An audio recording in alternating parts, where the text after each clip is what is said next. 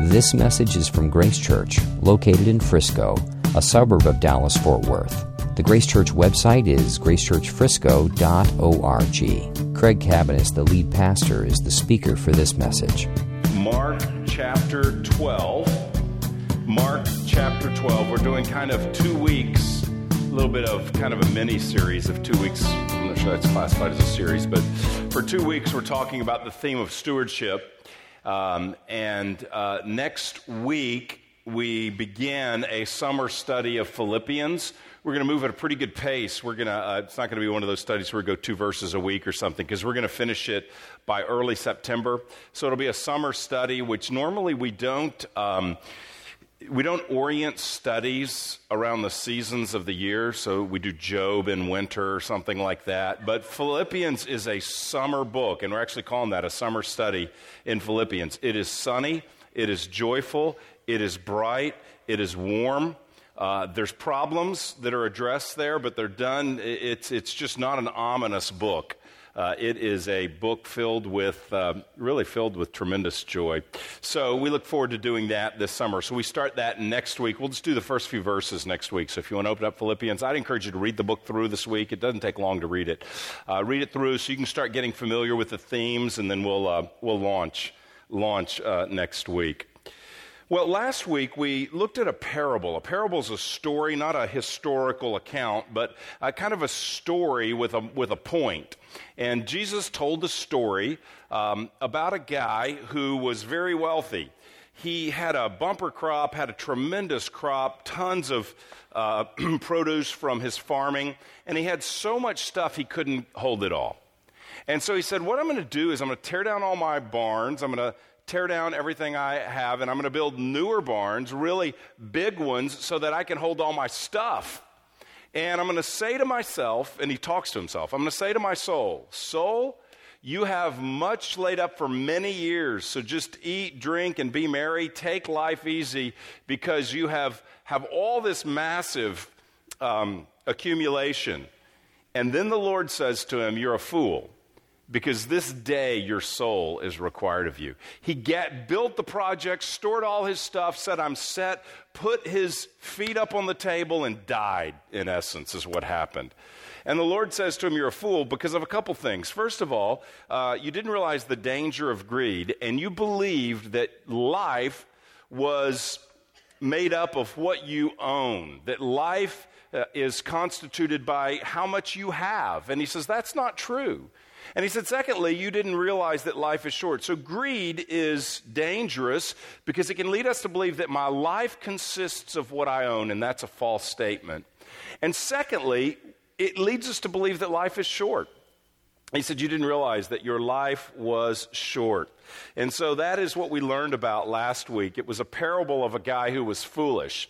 Today we're going to look not at a parable, but at an actual story, a true account of a lady that's just the opposite. just the opposite. If he's the poster child for financial foolishness, for stewardship, for, for, he, he, he stored for himself. He was, Jesus said to him at the end, You were not rich towards God. So he didn't care about other people. He didn't use his wealth to care for others, help others, bless others. He didn't give to the Lord. And uh, so he was foolish. Today we're going to look at a lady that is eminently wise uh, because she is just the opposite. She is rich toward God.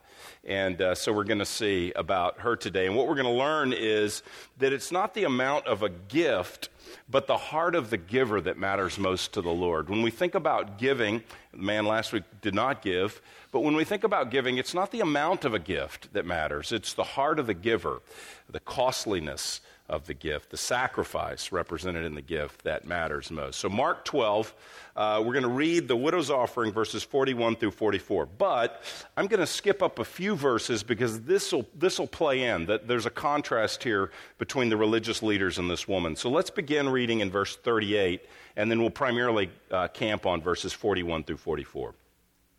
38, Luke, uh, Mark 12, 38.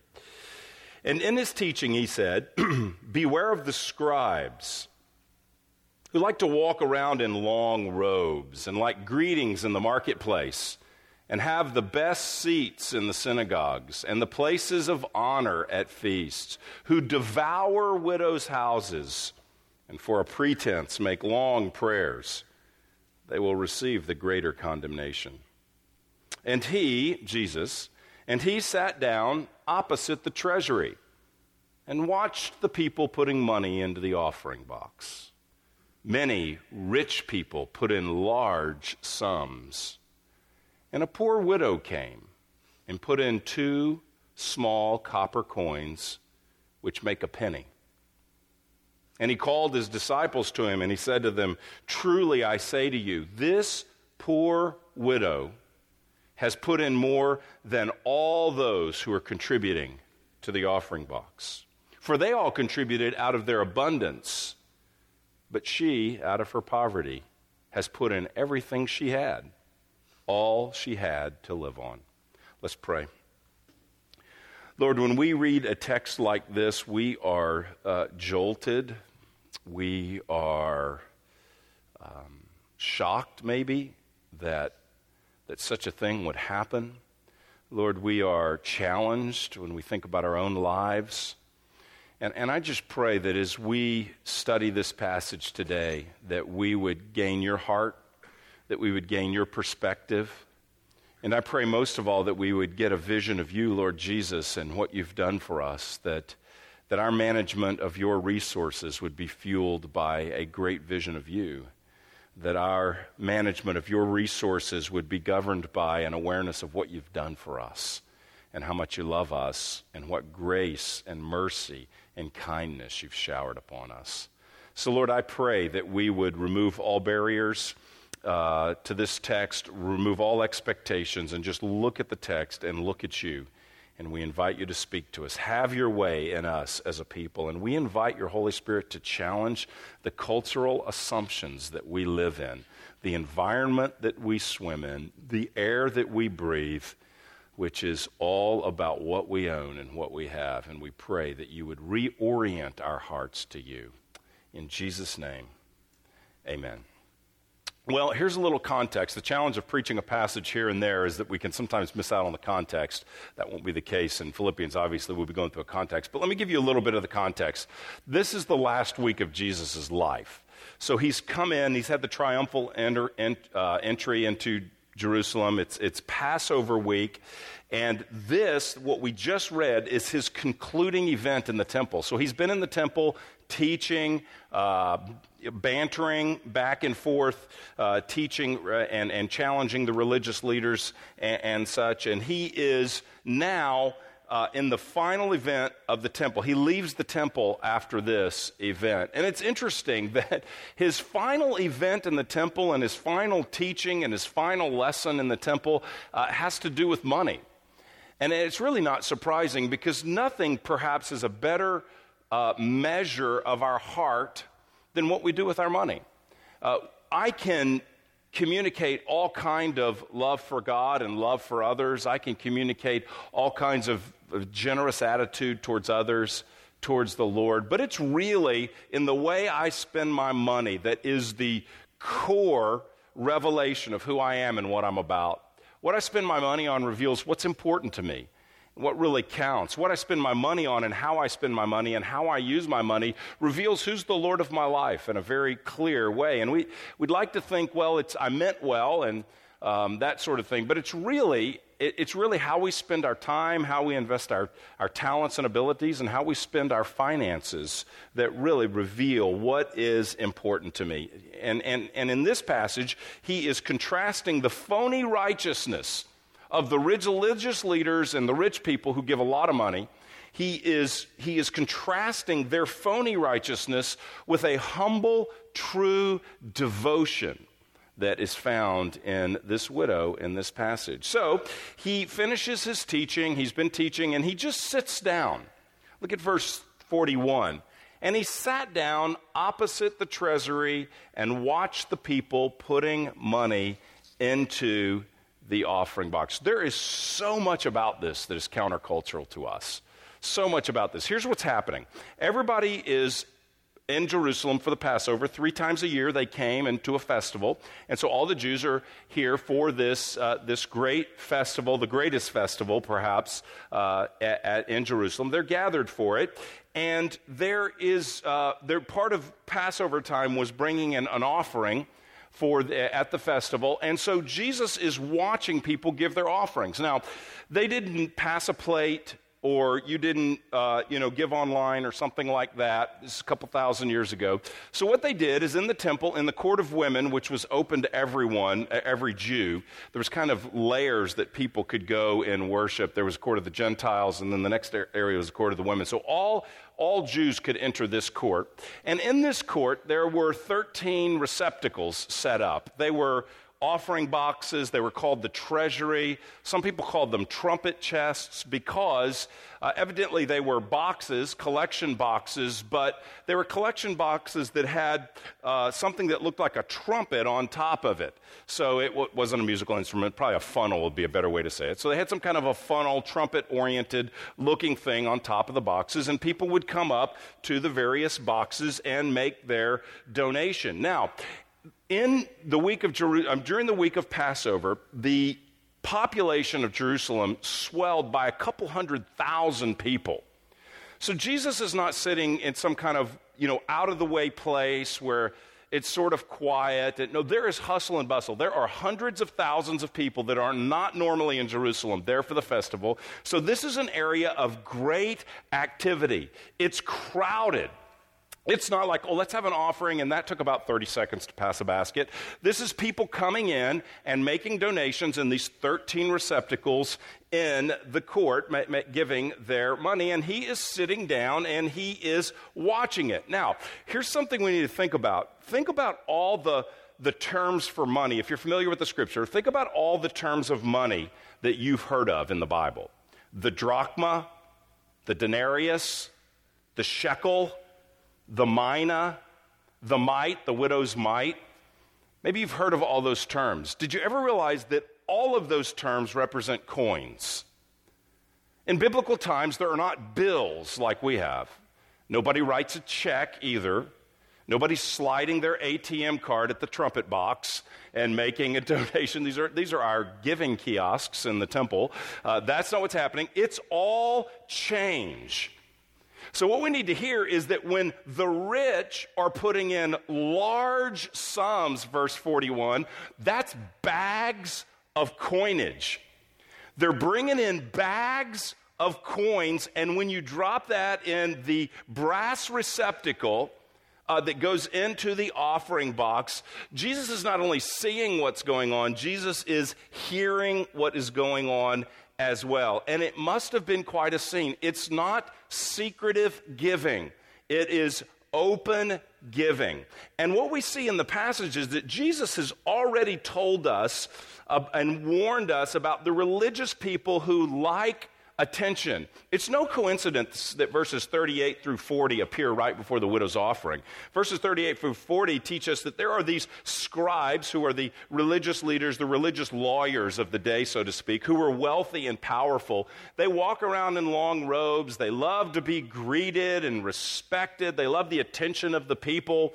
Uh, they have the best seats in the synagogue. They have honor at feasts. They have money. They also devour widows' houses. They are religious leaders who have a lot of money that take advantage of the poor. So these are the guys that he's saying, be careful for these people. And then the next passage is a lot of rich people are bringing their offerings. Well, the implication, it's very safe to infer from that, that part of what's going on is that the religious leaders are making their offerings as well. And as they are dropping in large sums, it's loud in the trumpet chests. When I lived in San Diego, we used to eat at a, uh, sometimes eat at a Mon- Mongolian barbecue place. Um, and what you would do is you would select all these kinds of things you wanted to have grilled, and then you would take it up to this huge grill. And there was a guy there that would take your stuff and mix it around and, and cook it on this grill. And then you were inspired to give him a tip and uh, because to the side is this little sign that if you give a tip, you're supposed to hit the gong. And so while you're eating at this restaurant, you would just hear the gong go off. I don't know if this is a tradition or something, but you would hear the gong go off, which is, which is acknowledging, I gave something. And I always hated that. I thought, I don't want to give and hit a gong. That's, but if I don't give and you go through the line and there is no gong, oh, there's the cheapskate. You know, the guy's up here cooking his meal and he doesn't even care. So, like, I want to hit the gong so people will know that I tipped the guy, but I don't want to hit the gong because I don't want to draw attention. It's just awkward, right? And uh, so that's kind of like what's going on here. You drop your change in, and it is, it's like the gong going off at the restaurant. Kent Hughes writes this uh, in his commentary about this passage. He says, The huge Passover crowds and the public display made possible by the 13 trumpets combined to create some outrageous preening and prancing. We can imagine the hush that came over the crowd when a notable person approached, perhaps with an offering too heavy to carry himself and audible gasps as the shekels crashed into the brass trumpets. Can you see their pious countenances? Their, quote, see if you can top that expression. The fashionable religious world of Jerusalem paraded before Jesus' eyes. It was in reality a world of souls in peril. Being able to do a good deed on a scale which is impossible for others can inbreed a delusion of superiority and safety there's a sense that I'm making this great donation, and so I'm safe with God. I'm secure with God. And he says those people who are preening and prancing are in great danger. The crowd is wild while it sounds like a jackpot dropping change is going off a slot machine jackpot. That's what it sounds like when they're putting their money in. A tremendous, tremendous display. I mean, can you imagine if you're an usher? Uh, excuse me, usher, can you help me? Yeah, I can't really carry my whole offering. Would you mind coming out into the parking lot with me and accompanying me? Do you have a wheelbarrow by the, by, you know, by the way?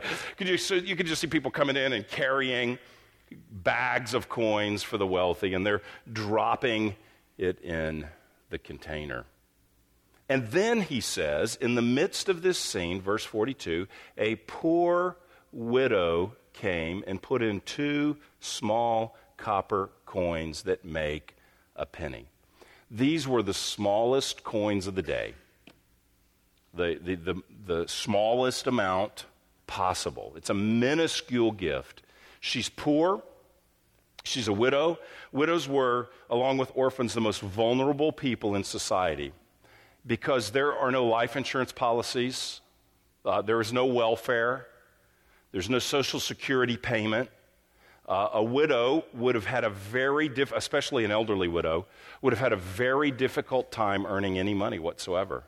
So they were vulnerable. Orphans and vi- widows were vulnerable in this culture because they didn't have someone to provide for them. She didn't have a, a husband who was working and providing. In that context, uh, 2,000 years ago, um, women wouldn't have been employed uh, as they would in our, in our um, in our culture where they could earn money. So she would have been very limited in what she could earn. So she had little or no income. Uh, she had no security, no insurance, no, no uh, foundational protection for her financially. She was likely dependent on others to make it. And that's what makes her gift so amazing. He, he watches the whole affair and he sees her come up there after the rich are dumping in large sums, it says, and she drops in two small coins. Now, there's a number of things that are fascinating about this. One is that Jesus is just staring at people as they give. I, find that amazing. I mean, we try to be very secretive. You know, like it would be, it would be bad form if when the offering baskets are going by, the ushers are like, you know, looking each one uh, and passing around a second time because that would just be bad for me. Man, you went to that church, they were staring at me. You try not to make eye contact and people are looking. You just kind of look straight ahead, right? We even have an announcement running so that you're not looking, you know, just distract. Just look up here at the guy telling you about children's ministry. Don't be examining what people are doing. We're very secretive. You would never go out into the uh, in the lobby after the service. Hey, yeah, what'd you think about the service? That was great. By the way, how much did you give today? that would be so awkward. Excuse me? What a rude question is that? That's all secret. That's all private. Nobody looks. Jesus stares, which I'm not recommending. No one in this room is Jesus. so be Christ like, but don't sit at the edge of the aisle just looking, okay? That's not, he has that prerogative. You do not. So eyes ahead on Robert, Peter, whoever's up here talking. We're going to maintain the environment we have. But he's watching, and he's not only watching, he's assessing because he's going to call all of the uh, disciples over and he's going to give an evaluation of the giving. He's going to talk about what struck him as God. And we know that God knows everything. We know that God sees everything. I mean, think about Hebrews 4:13, nothing in all this is the NIV version. Nothing in all creation is hidden from God's sight. Everything is uncovered and laid bare before the eyes of him to whom we must give an account.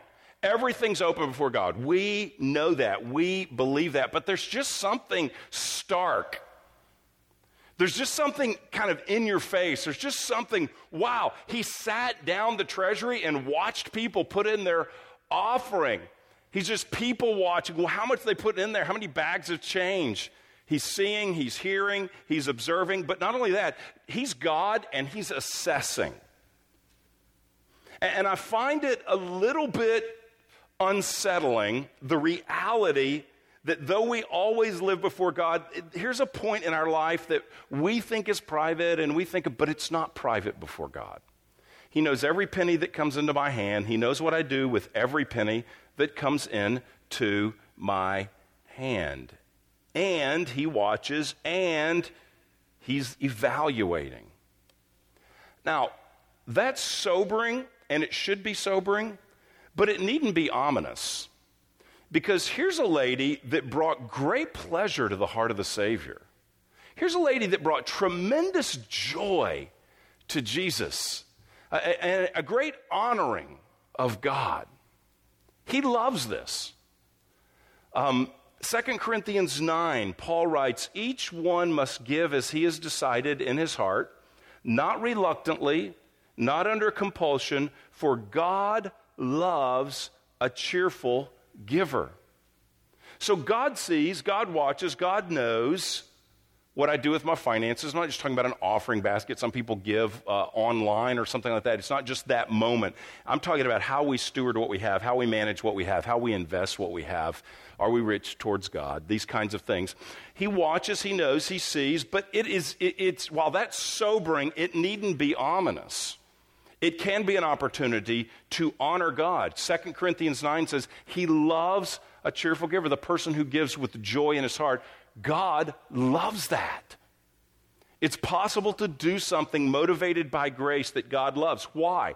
Because when people give with a cheerful heart, motivated not by impressing other people, motivated by, listen how this sounds, not that not motivated by receiving the respect of the religious crowd, but motivated by honoring God. When God sees a person whose heart is changed by His Holy Spirit, when God sees a person whose life is transformed because they have received the gift of eternal life from Jesus, when God sees a person for whom the gospel has made all of the difference, so that the death, burial, resurrection, and ascension of Jesus has so affected them that they get it. And they say, What I have is yours. You own me. I've been bought with a price. It's a joy to give to you. I'm cheerful about that. When God sees that, He sees a life changed by the power of the gospel, and He loves it. Again, it's not the dollar amount. This lady gave less than all and yet she is recognized. Jesus loves what this woman does with her two small coins because it honors him. And so the idea that he's watching is sobering but needn't be ominous or depressing. It can be an opportunity to say, Lord, I want to bring joy to you. Secondly, not only is Jesus watching, but he's evaluating and his evaluation is different than human evaluation. Verses 38 through 40, which talk about the scribes who like greetings, who like places of honor, uh, th- this kind of thing, who make pretense with large purse. The, the implication is that many in that society would have been impressed by that. So the religious, prancing, wealthy, you know, check me out, look at my robes, I'm not, I'm, I'm I have knowledge of the law, I'm uh, seen as a leader, that, that, that person would have impressed other people. Jesus is not impressed. Jesus doesn't call the disciples over and say, Wow, did you see the robe of the scribes? Impressive. Did you see the guy, the four bag of coin guy? The guy brought in four bags. Did you see that guy? Jesus doesn't say he, he's just not really impressed. What everybody else can get excited about doesn't necessarily register excitement with God. Man looks on the outside, the Bible teaches God looks at the heart. And so, this woman who would have flown completely under the radar, can she hurry up so that we can get some people with some real money up here, you know? Just, she would have flown under the radar, but she does not fly under Jesus' radar. He, he actually calls his disciples over and he says to them, verse 43, truly, which he says at points, everything Jesus says is true, everything he says is important. But at times he says, truly, truly, I say, or listen to this. The words amen. Let me make a strong point here. It's not like he said some things that weren't true, but when he says truly, he's saying, I'm making a strong point. Listen up, fellas. Don't miss this point. Here's the point, guys. This poor widow has put in more than all those who are contributing to the offering box. Like, impossible. I didn't hear anything. Really? How is that? Well, she contributed, they contributed out of their abundance, she out of her poverty. She put in everything she had. She gave all that she had to live on. People value large donations. Jesus values costly donations. And those are two very different things. But they could be the same. For a really wealthy person, they could be the same. But people are impressed with large numbers. Jesus is impressed with a large heart, motivated by the gospel. I remember one time I was visiting a church, and um, the pastor during the course of a message, I don't know if this was planned or not, but actually identified a guy in the congregation who had given a million dollars, pointed him out. So and so over here gave a million dollars. And uh, I just remember going, whoa, for a couple reasons like, whoa, should I know that? And uh, number two, whoa, dude gave a million dollars. Uh, so it was kind of wow on both factors, but it may not have been wow at all.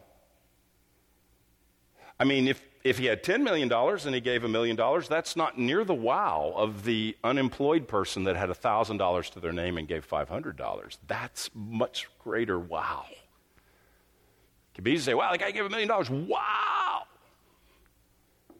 But Jesus would view it very differently. If he had a million dollars to his name, wow. But Jesus is looking at the heart. He's looking at the cost. The, the slight little sound of two coins was much louder in Jesus' ears. He heard that sound. That was thunderous. And yet, bags of coins may have really not caught his attention because those who gave, he says, out of their abundance, they just contributed out of their abundance, but there's bags more at home where that came from. And yet she is staking her life on the Savior. She's really trusting God. She's really trusting God. They're tipping God, perhaps. They're the rich people, so they're tipping God, hitting the gong, and everybody's going, wow.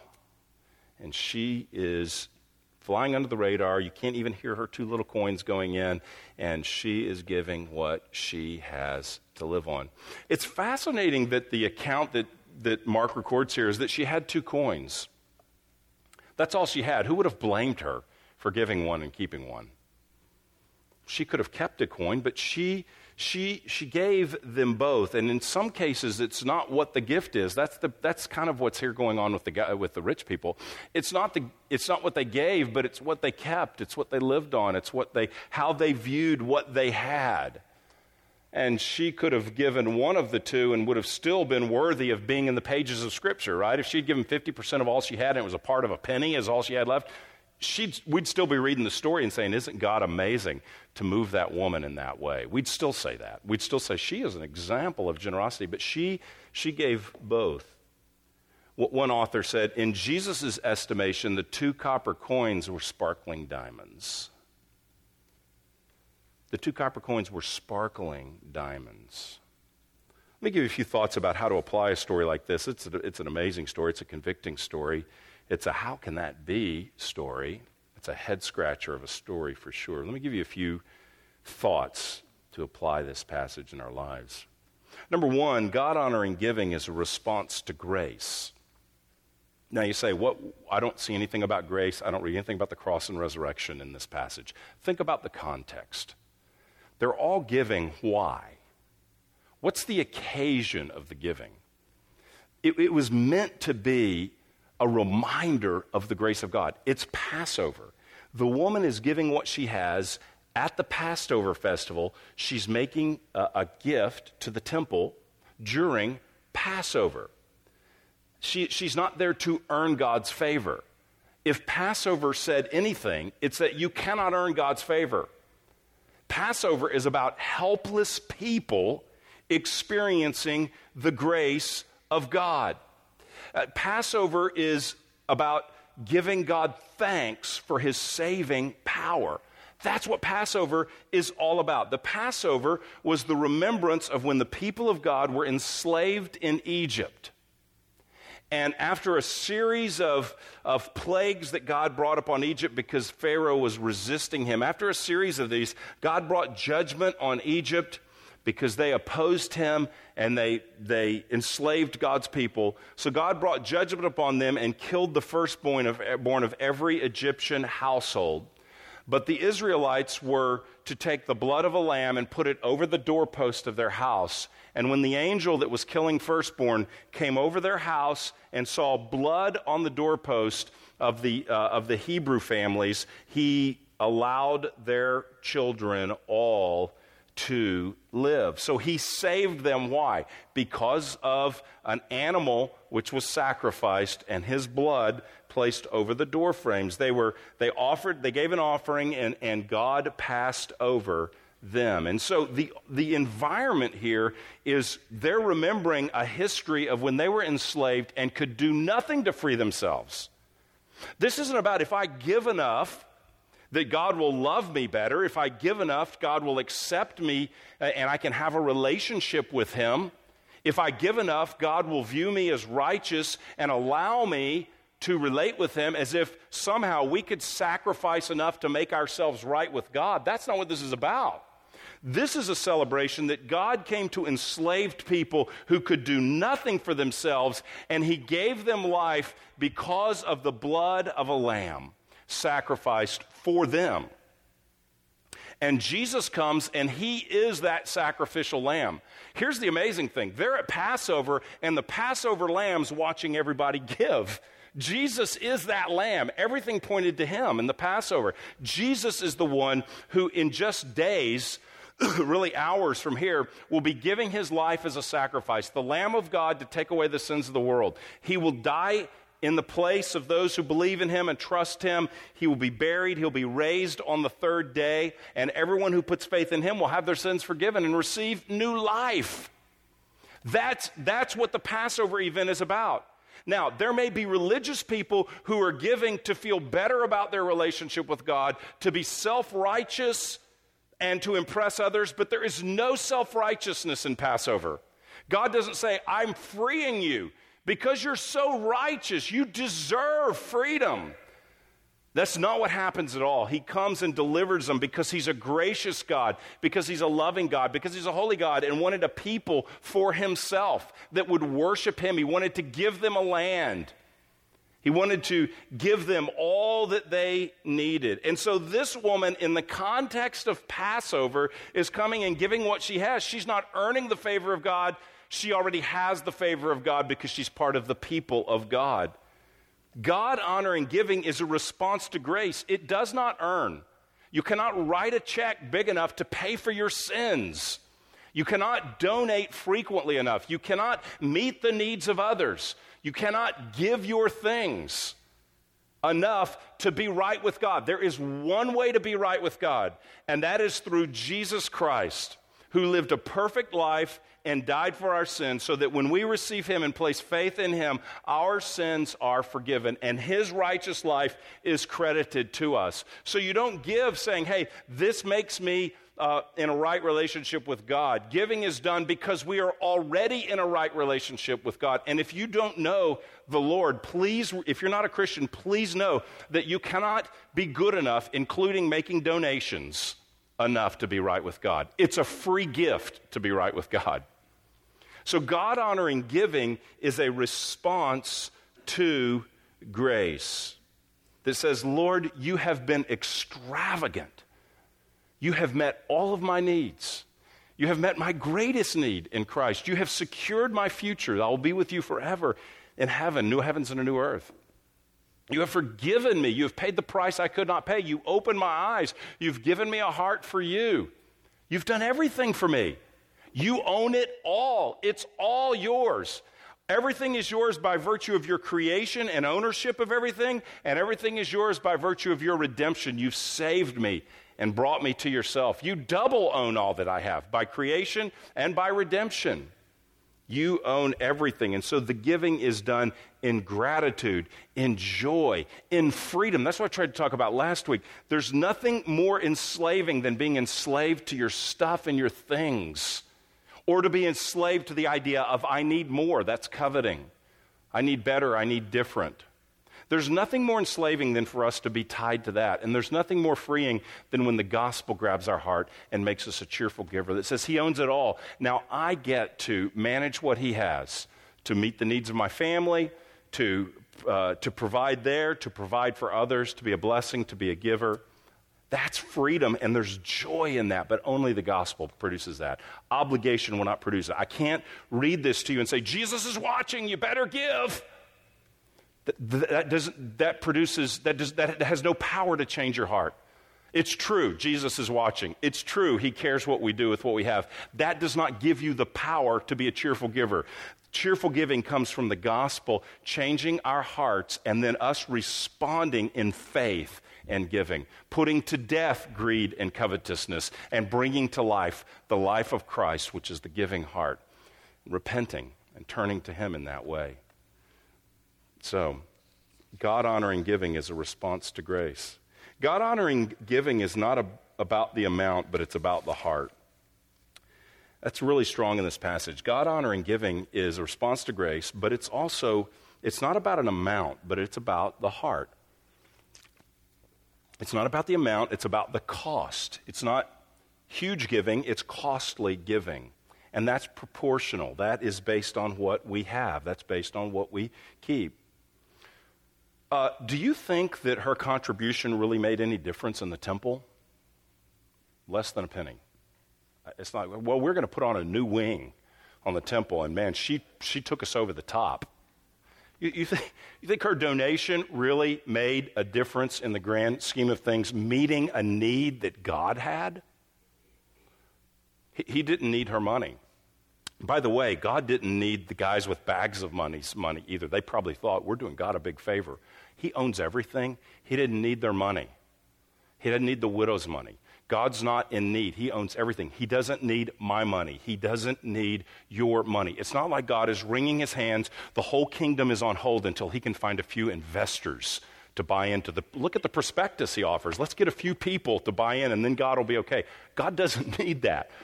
God doesn't need that. It's not like a bigger amount is going to help God fulfill his purposes. He will build his church, and nothing will stop him. The gates of hell will not hinder God. God will do what God wants to do.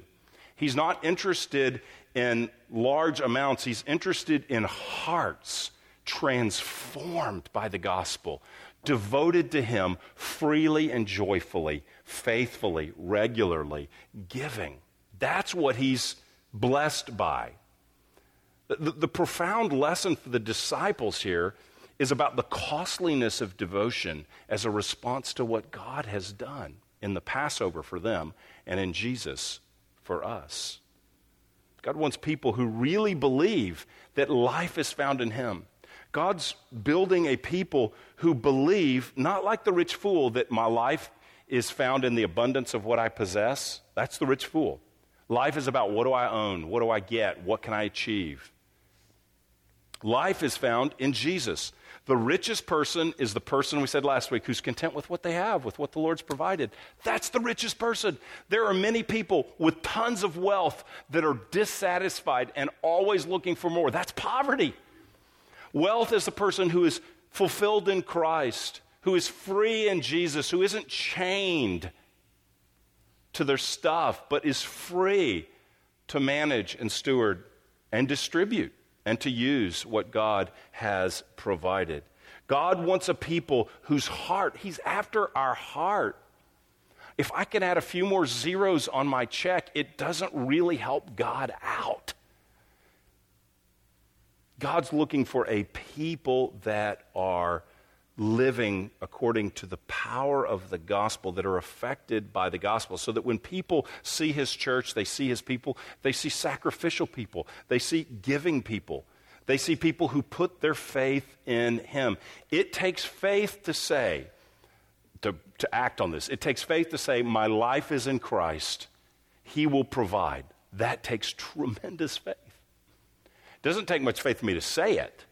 It takes tremendous faith for me to live accordingly. And so, God honoring giving is not about the amount, it's about the heart. It's not about the size of the gift, it's about the costliness of how we give and what we do with what we have.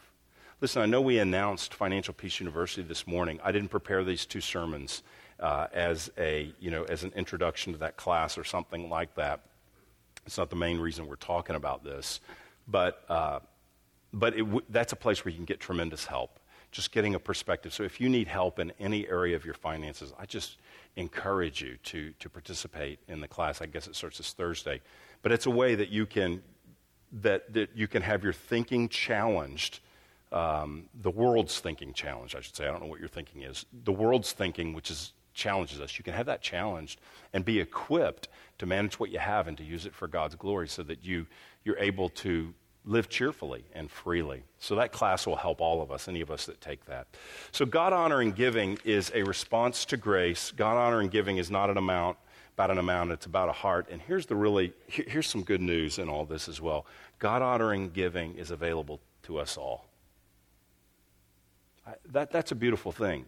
If, if you look at the temple and you evaluate with human evaluation, you would probably say, wow, those guys are really pleasing the Lord who are giving a lot and I can't do that. And Jesus isolates perhaps the poorest person in the temple that day. He isolates the person, everybody had more than her. Everyone could do, make a greater contribution than her. Yet she is the one that blesses the Lord and is highlighted in this. It's not that the Lord is opposed to large gifts. He, he's, he's saying here he's opposed to self righteous tipping and hitting the gong. That he's opposed to that. He's opposed to people who give a tip, but it, it, it, doesn't challenge their faith. It doesn't stretch them. It doesn't call them to lean on him. I'm still very secure in all that I have. I'm not challenged to make any life change. I'm not challenged to depend on the Lord. I'm not challenged by faith. I'm not challenged with any of that. I'm not challenged to say, wow, if I'm going to be faithful in this way, I got to learn how to manage what I have. It doesn't challenge. So he's not honored by those who there's nothing, there's no cost to it like them. He's not opposed to the large gift. He's just not honored by giving that doesn't spring from a, a heart changed by the gospel and by faith. So, no matter where you are today, if you're unemployed, if you're underemployed, if you're hurting in some way financially, th- this passage doesn't hold something out in front of you and say, hey, good luck, you'll probably never be in the top givers club that's blessing the Lord. You'll never be highlighted. You'll never have your name on the plaque out there. We, we don't have plaques out there, but if we did, you, we're not going for plaques. but you'll never have your name. You'll never be in the gold club, the silver club, the bronze club, in the alumni magazine about who made the donation. You'll never be there. Too bad. No. Anybody motivated by grace can be a cheerful giver and honor the Lord, bring great honor to Him. A kid can do that. And I wonder if the Lord at times isn't more blessed by the kid that gives his whole allowance. That's a comparable story than, than the wealthy adult that tips God. You don't have to have a lot to, to honor the Lord. You will have to have a few things. You'll have to be intoxicated with grace. You have to be affected by the gospel in such a way that there's a freeing generosity that comes to your soul. 2 Corinthians 8 and 9. If you're not familiar, sometime I need to teach you those chapters. I've, I've taught a message or two over the years from there, but if we ever go through the book of 2 Corinthians, chapters 8 and 9 are really key because in that passage, Paul is basically making the point that one of the primary demonstrations that a heart has been gripped by grace is a freedom and a joy in giving. Not legalism, you, you can give legalistically, I can, but as well. But as somebody says, it's really when a heart's gripped by grace, there's an open handedness. There's a joy and there's a freedom. That's what grace does in a person. So we can all, no matter what our background, no matter what our financial position, we can all be intoxicated with the grace of God. We can all have God, Jesus' work transform our hearts. Every one of us, no one's penalized by our resources. That's one of the really encouraging things here. The least likely person to make a difference with her donation because of its minuscule amount is the person that honors the Lord in the passage. So that's good news to us. But we'll have to have grace gripping our heart. We'll have to be diligent. We'll have to have a plan. We'll have to be aware of what we have to know what we can give. We have to be a faithful manager. We'll have to exercise faith grace which leads to faith. We'll have to exercise faith to honor the Lord, but anybody, any of his children, can do so. God is watching, and God is honored when we're changed into his image by the gospel and we give in a costly manner as worship to him, motivated by grace and joy. It's a challenging story, but it's a story that really should fix our eyes on Jesus, asking Him to change our hearts so that we give motivated by grace, not to pay Him back, but because He has freed us. Not with a certain amount, but with a costliness to the amount we give. And realizing that this is available to us all. And so repentance in this area probably looks like a few things. One is we said last week, the first thing I mentioned is ask the Lord to give us a mindset of the scripture and not the culture, because the culture 24 7 tells us something different, especially this culture. Every culture does, but especially Frisco culture. That there's, there's, a, there's a few people with a few things in this culture, and it shouts out to us, You need this to be happy. And the Bible shouts out to us, You need Jesus to have joy. Your life is found in Him, and your joy is found in giving. That's where there's great joy. So we need Him to change our mind. And then we need to just be diligent as well in response to have some kind of plan. And that's why the timing of this is ideal with financial peace. I just encourage you to jump in there if, uh, if you can. And then last week, as I said, we just start with by taking a step. Hey, I mean, this, this lady is extremely mature. Extremely mature. Um, she's she's going for it. She's laying it all there and say, I trust God for everything. So you don't walk out of here and go, well, I got to if I can't if I can't divest myself of it all by next Sunday, well that's not going to happen, so I'm not going to do anything. No, we just take a step. Lord, where do you want me to go next? How do you want me to participate? What's the next step for me? For some of us, it's getting on a budget. For some of us, it's just starting to be faithful, just starting right next Sunday, right today, whenever. I'm going to start to be faithful to give. For some of us, it's asking the Lord, Lord, what are you calling me to do? And being stretched. I mentioned a lot of ways we can do this last week, whether it's extending hospitality or whether it's funding, um, starting with faithful funding in our local church, or maybe it's, uh, it's funding in addition to that, ministry to the nations, or something like that. Any, many ways that we give, many ways that we do that. God's calling us to just take our next step in trusting Him. You don't end up at the widow in her heart by next Sunday. We just ask the gospel, God's gospel, to touch our hearts. Ask Him through the gospel to touch our hearts and take us toward the next step, trusting and honoring Him. Let's pray. You've been listening to a message from Grace Church. For more information, visit our website or write us at podcast at gracechurchfrisco.org.